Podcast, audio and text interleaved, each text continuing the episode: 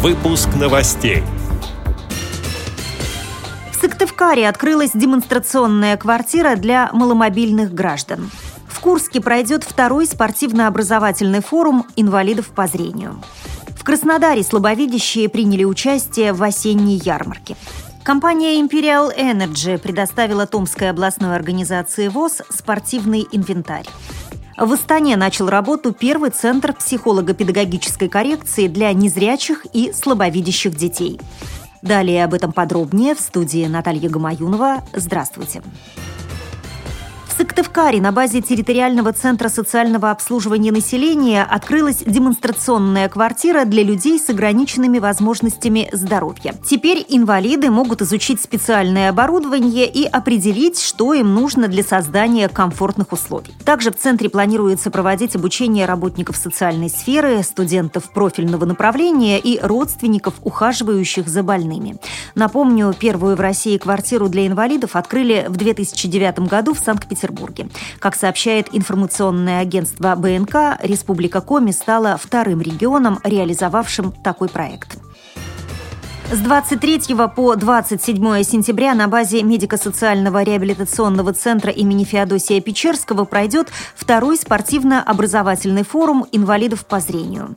Мероприятие направлено на реабилитацию слепых и слабовидящих людей через активные занятия физкультурой и спортом. В программе тренинги, мастер-классы, соревнования по шахматам и шашкам и занятия пауэрлифтингом. Как передает общественный корреспондент радио ВОЗ Оксана Клецкина, количество Количество участников форума составит порядка 115 человек. В Краснодарском доме культуры Всероссийского общества слепых сотрудники библиотеки для слепых и местной организации ВОЗ провели ежегодный конкурс талантов «Осенняя ярмарка». На сцене выступили Люсьен Бояринова, Екатерина Смык, Юлия Зюлковская, Екатерина Селиванова, Сергей Подмогильный, народный самодеятельный хор «Молодая душа» под руководством Галины Логвиновой и ансамбль народной песни «Скрыня». Читательница библиотеки Вера Маймула прочла шуточное произведение Эдуарда Осадова «Комары», а Мария Терехова – «Вишню» Михаила Исаковского и «Кубанский вечер» Александра Лебедева. После творческого вечера были подведены итоги конкурса. В номинации «Урожай-2014» третье место присудили Зои Сахаровой и Лидии Караян, второе – Татьяне Тропиной, первое – Людмиле Коржовой и Марии Тереховой. В номинации «Волшебная кисточка» третье место завоевала Марина Балаклиец, второе – Таисия Клипа, Полина Сантеева и Сергей Подмогильный. Первое – Георгий Кудря и Николай Клипа. В номинации «Волшебное вязание» второе место заняла Галина Коршунова, уступив Екатерине Смык и Люсьен Бояриновой. В номинации «Кулинарное искусство» лучше всех оказалась первоклассница Валерия Аверченкова. А в номинации «Я умею делать все» третью строчку заняла Люсьен Бояринова, вторую – Сергей Подмогильный Могильный, первую – Галина Коршунова. В рамках благотворительного корпоративного проекта «Увидим мир по-разному» компания Imperial Energy подарила Томской областной организации ВОЗ два стола для шоу-дауна и необходимый инвентарь.